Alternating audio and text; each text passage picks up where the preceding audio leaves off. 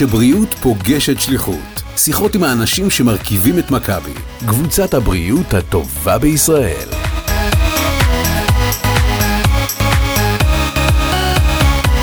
בוקר טוב, סמדר. בוקר טוב, יעלי.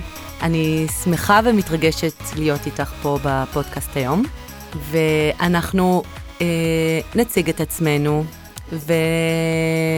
ונספר מה אנחנו הולכים, על מה אנחנו הולכות לדבר פה היום. אז בואי תתחילי. אוקיי. Okay. אז אני סמדר שיינווטר, אני קלינאי תקשורת במקצוע, ובמכבי אני מנהלת תחום קלינאיות התקשורת בהתפתחות הילד במחוז צפון. ואני יעל דביר, אני מרפאה בעיסוק, ואני מנהלת של הריפוי בעיסוק בהתפתחות הילד. ומה שאנחנו נעשה היום, אמ, אנחנו נספר על העבודה המשותפת שהיא אופיינית לעבודה שלנו במכבי. ניתן טעימה מאיך זה נראה ואיך זה מרגיש, ומה קורה לנו אה, כמטפלות כשאנחנו עובדות ביחד. ואת כל הדברים האלו אנחנו נעשה בתוך, אה, דרך דוגמה של ילד בטיפול שהיה אצלנו, ונלמד ככה ונבין איך זה נעשה. יאללה, בואי נצלול לזה. אז אולי נתחיל מ- מזה שאני אספר על הילד, כי באמת אני ראיתי אותו בהתחלה. אנחנו נדבר על ילד שקוראים לו מאור, שפגש, כשפגשתי אותו פעם הראשונה הוא היה בערך בן שלוש. Uh, הוא הגיע למכון להתפתחות הילד בעיקר בגלל עיכוב שפתי. ובגלל שזה היה סוג התלונה um, שהאימא הציגה, אז uh, הוא הגיע קודם כל לקלינאי תקשורת, במקרה הזה אני. מדובר בילד לאימא יחידנית, והם גרים לבד, מאור ואימא שלו, ילד מאוד יקר עבור אימא שלו. היא חיכתה לו הרבה שנים. היא חיכתה לו הרבה שנים, והוא חשוב לה מאוד, כמו שילדים חשובים לאימהות באופן כללי. אמ, ואז פגשתי אותו, ילד מתוק מאוד, אימא מקסימה ואוהבת, אבל אני הרגשתי שזה לא רק עיכוב שפתי. מה למשל? מה, מה היו המחשבות? מה ראית עוד בטיפול? היה שם איחור, כמובן גם בתחום המשחק, אה, שאנחנו מכירים את האיחורי משחק שיש לילדים עם בעיות שפה, אבל זה לא היה רק שפה ומשחק, זה התבטא גם בתחום ההתנהגותי והרגשי, וגם עלה בי דאגות לגבי יכולות תקשורת שלו. עכשיו, אני רציתי לראות רחב, רציתי להעלות את זה בטיפול, אבל הייתה התנגדות, היה קשה מאוד לה, להביא את זה מול האימא בטיפול. כשאת אומרת התנגדות, את יכולה קצת לפרק לנו מה זה אומר כשאת, כשאת מספרת את זה? כן, אמ, כשאני הייתי מנסה להראות את הקשיים שהם לא רק שפתיים מול האימא, אז היא הייתה מגיבה במשפטים כמו, אוי, אבל מאור כל כך ילד חכם. מה שנכון אגב. או, אבל איתי בבית הוא משחק, אז למה את חושבת שיש בעיה של משחק? ואני הרגשתי שאני לבד, יהיה לי מאוד מאוד קשה להחזיק את כל ה... האחריות הרחבה של כל המקרה הזה, גם את התקשורת וגם את התחום הרגשי. גם עלה בדעתי שיש דברים בתחום המוטוריקה, גם שפתי כמובן, גם מול האימא, את כל זה להחזיק לבד, היה ממש מאתגר מבחינתי. האמת שאני ממש מזדהה איתך, אה, זה עוד לפני שהצטרפתי לטיפול של מאור, אבל אני מכירה מאוד את התחושות האלה של ההורה שמגיע עם איזושהי בעיה קלה לטיפול, ואנחנו מבינים שיש שם בעיות הרבה יותר מורכבות, אבל ההורה לא נמצא באותו קצב בשביל לקבל שיש שם תמונה יותר מורכבת. ואז תמיד יש שם איזושהי צומת שאנחנו מתלבטים מה לעשות, כי אנחנו רואים את התפקוד שלו ומבינים שהוא הרבה יותר פגוע מה, מהדבר הנקודתי, והרבה פעמים זה מאוד מאתגר, איך, איך מאפשרים להורה בעצם לראות את כל התמונה הזו ולהבין שהטיפול הוא לא רק באיך אומרים, או איך מחזיקים, או איך קופצים, אלא יש מטרות הרבה יותר מורכבות וגדולות. נכון, אבל היה לי ממש קשה להציב את זה, להציף את זה מול האימא, ו, אה, וזה השלב שבו כשאני מרגישה בהתפתחות הילד שאני במצוקה, אז אני פונה אל הצוות, וביקשתי שנדבר עליו בישיבת הצוות. את רוצה קצת להסביר מה זה ישיבת צוות אצלנו? כן, אני אשמח, כי אני חושבת שבכל מכ- מכון או כל אה, אה, מגזר, אה, ציבורי או פרטי, מקיים משהו שהוא שונה. אה, במכבי, כשמדברים על ישיבת צוות קלינית, בעצם משתתפת הרופאה ההתפתחותית, קלינית לתקשורת, מרפאה בעיסוק, אה, איש טיפול אה, מעולם הרגשי, שזה או פסיכולוג או עובד סוציאלי, ופיזיותרפיסט, ככה בהתאם לצרכים שעולים. ובישיבה מביאים אה, לדיון את הילד ואת ההורה שלו. התפיסה שלנו שתמיד מביאים את שניהם, כי לא תמיד רק הילד, גם איך ההורה רואה את הקשיים ואיך הוא מסוגל לעבוד איתו. אה, ואני חושבת שבתוך ה, מה שמאוד מאפיין את הישיבות צוות, זה שיש מרחב ומקום לכל אחד להביע את העמדה שלו ואת הדעה שלו. ומהישיבת צוות אנחנו מנסים לבנות איזושהי תוכנית מיטבית, שבשלב הזה נראית מאוד נכונה. זה יכול להיות להמשיך בטיפול פרטני, נניח בקלינאות תקשורת, אפשר יהיה לעשות טיפול משולב של קלינאות תקשורת עם אחד הגורמים המטפלים האחרים, זה יכול להיות טיפול קבוצתי, זה יכול להיות להפנות לאיש צוות אחר, אה, להפנות להדרכת הורים או צורך באבחון רפואי. בקיצור, יש הרבה מרחב לפעול וצריך לגבש ביחד איזושהי תוכנית עבודה.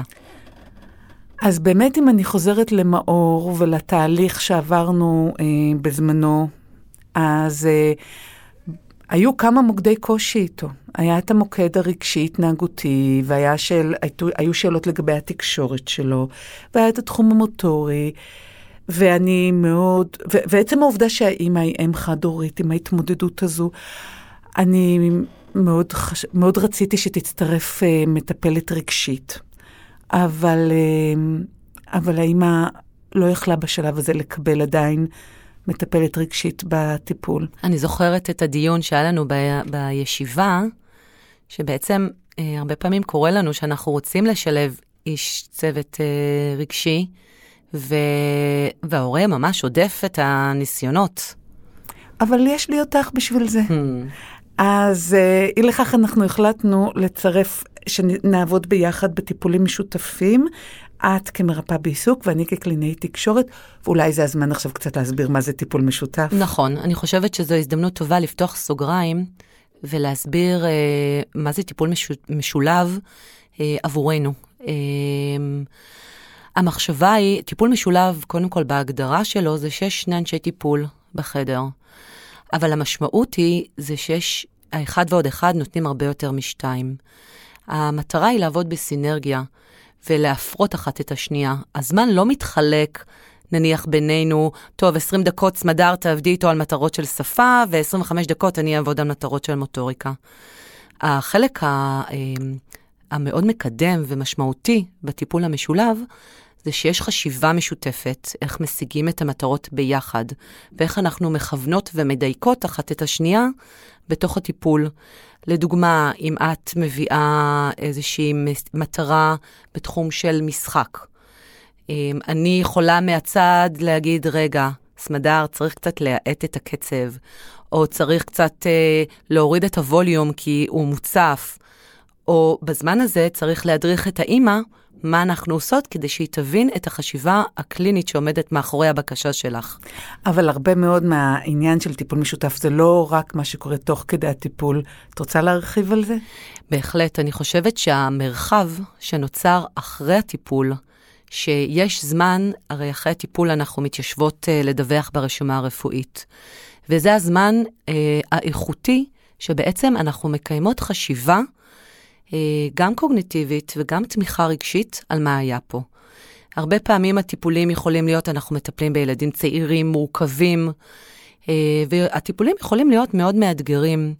אז יש משהו ביכולת לחשוב ביחד מה היה כאן, לראות את נקודת המבט של הילד, את נקודת מבט ש, אה, של ההורה, לראות את המטרות שלך כקלינאי תקשורת, שלי כמרפאה בעיסוק, והיכולת לחשוב את זה ביחד ולהמשיג את זה, ולא פחות חשוב מזה, לתמוך רגשית אחת בשנייה בתהליכים שעוברים, מאפשר לנו להגיע הרבה יותר מכוונות ומדויקות לטיפולים הבאים. ממש. אז אני בעצם רוצה רגע להחזיר את, ה, את הדיון למאור, אה, מתוך ההבנה כבר על טיפול משותף. אז קבענו סדרה של טיפולים משותפים, אבל זה לא היה קל. את לא, זוכרת? לא, קל זה לא היה, אני חושבת שגם כל המכון שמע. או-הו. זהו, אם אנחנו שתינו זוכרות את הצעקות שלו, את הצרחות שלו, את הבכי בכניסה לטיפולים, היה לו מאוד קשה. ההסתגלות לשינויים, הכניסה, המקום לא מוכר, עוד דמות חדשה שנוספה. זה לא היה קל. אני חושבת שאם מדברים אפילו במונחים, משהו כמו חודשיים של כל כניסה לחדר הייתה מלווה בבכי, וממש באיזושהי התכנסות בתוך האימא. וכבר בשלב הזה זה היה יותר קל לעבור את זה ביחד מבחינתנו. ואז התחיל איזשהו שיפור מסוים, כי מאור מתוך. הפרופיל שלו, של איך שהוא מתנהל, הדרך שהוא מצא להסתגל ולווסת את עצמו, היא ללכת אה, תמיד בתחילת הפ... הפגישה לפינה שבה תמיד מונחות קוביות ספוג גדולות, ותמיד לבנות שם קודם כל מגדל, שהוא יודע שהוא יכול לבנות אותו, אה, וחוזר תמיד על אותם מילים, אותם משפטים שהוא אומר, על אותה דפוס הת- התנהלות, אותו דפוס התנהלות, ו, ואז הוא גם אה, פחות בוכה, ואנחנו מרגישות שהוא יותר מסתגל. ואני מחזירה אותך רגע, סמדר, לכמה שזה היה קשה. אחרי התקופה של הבכי, שאותה צלחנו. אני חייבת להגיד שגם עזרנו מאוד לאימא להחזיק את המקום הזה ולהמשיך להגיע, כי צפינו שזה ישתנה. אבל אז הוא נכנס לחדר ומשחק שבוע אחר שבוע באותו, באותו משחק, באותה הדרך. וכמה אפשר. זה ממש הייתה המחשבה כמה אפשר גם לשאת את זה, וזה כמה זה נכון טיפולית. מתי נכון לנסות למשוך אותו קצת, מתי זה יהיה לו יותר מדי. אני חושבת שהיו לנו אז הרבה מאוד דיונים וחשיבה בינינו, אה, מה נכון עבורו. מה נכון, מתי זה נכון, נכון עבורו, נכון עבור אימא שלו, היה צריך להחזיק פה הרבה דברים. ואז, אחרי השיחות האלו שלנו, וביחד עם האימא, עם, אה, יצאנו מנקודת, המטרה הראשונית הייתה מטרה שקשורה ל, לזה שמאור פשוט יהיה מבוסת ויסתגל לחדר הטיפול. עכשיו כבר יכולנו לקבוע מטרה אה, חדשה בטיפול, של להרחיב את המשחק ולגוון אותו. ובאמת אה, הצלחנו להגיע לזה לאט-לאט, ופתאום לא רק אה, בנינו מגדל, אלא פתאום אפשר היה גם להניח את הקוביות, נניח כמו רכבת, ו... והיה איזה פעם אחת, אם את זוכרת, שמאור פתאום החליט ללכת על הקוביות האלו. ואיך התרגשנו, סוף סוף יש תזוזה בטיפול, כמה קשה היה להחזיק את זה עד אותו רגע. אבל אז, בום, מאור הולך, הולך על, הק... על הקוביות, שמח ונופל. בום. ואני באותו רגע חש... מתחיל לבכות, ואני חשבתי, אוי, חזרנו למקום הזה עוד פעם, הסתכלתי עלייך במבט קצת מבוהל. את זוכרת? אני זוכרת, אני זוכרת, כי זה בדיוק היה בריקוד הזה של האם אנחנו כבר יכולים לאתגר אותו, או עוד לא. ואנחנו כולנו הרגשנו שהוא כבר בשל לאתגר הזה. ודווקא שם יכולתי להביא את הנקודת מבט שלי כמרפאה בעיסוק. אה, ובעצם להבין את השני היבטים שעלו כשהוא התחיל ללכת על הקוביות והוא נפל. ההיבט הראשון היה ההיבט המוטורי. תשמעי, ללכת על uh, קוביות מספוג בסופו של דבר, זה לא הכי יציב. והדבר השני, הוא, הוא באמת יצא מוויסות. עכשיו, אני ראיתי את המבט, וכבר מי שרגיל לעבוד ביחד, יש את המבטים שאתה מבין כל כך הרבה דרך העיניים. ואמרתי לך רק משפט אחד, סמדר, תני לו יד, הוא נבהל. אז הבנתי אותך. כשמדברים אליי לאט, אני מבינה מהר. הבנתי אותך, ו, אה, וזה גם ויסת אותי. את ויסתת אותי. אה, את נשארת ליד האימא באותו רגע, ואני הייתי עדיין מול נכון, מאור. כי יש פה עוד חוליה בתוך המעגל הזה, כי גם היה צריך לווסת את האימא, שהיא מיד קפצה וניסתה לעזור. היא רגילה לקפוץ מיד כשמאור אולי במקרה נופל ומקבל מכה, ואז לפעמים כשהיא נבהלת הוא נבהל עוד יותר. נכון.